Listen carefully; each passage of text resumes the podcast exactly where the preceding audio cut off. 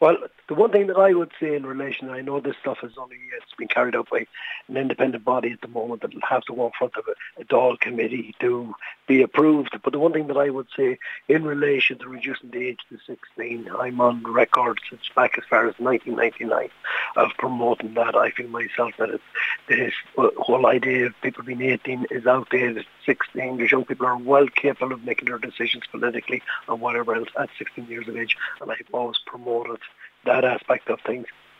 As you mentioned, you have been vocal on this in the past, but Senator and former Taoiseach Michael McDowell doesn't think he's on record today in saying that he doesn't think that uh, reducing it is the right call. But you disagree with that.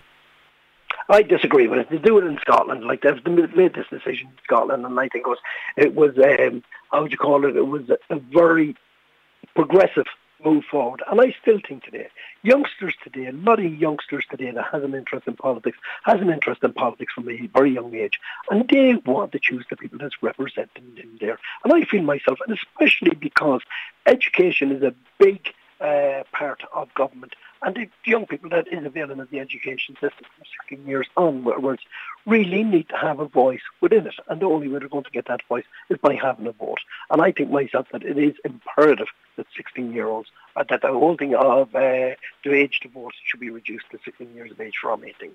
I think it is a way forward. It's progressive and it is allowing our young people to have a say in their educational future.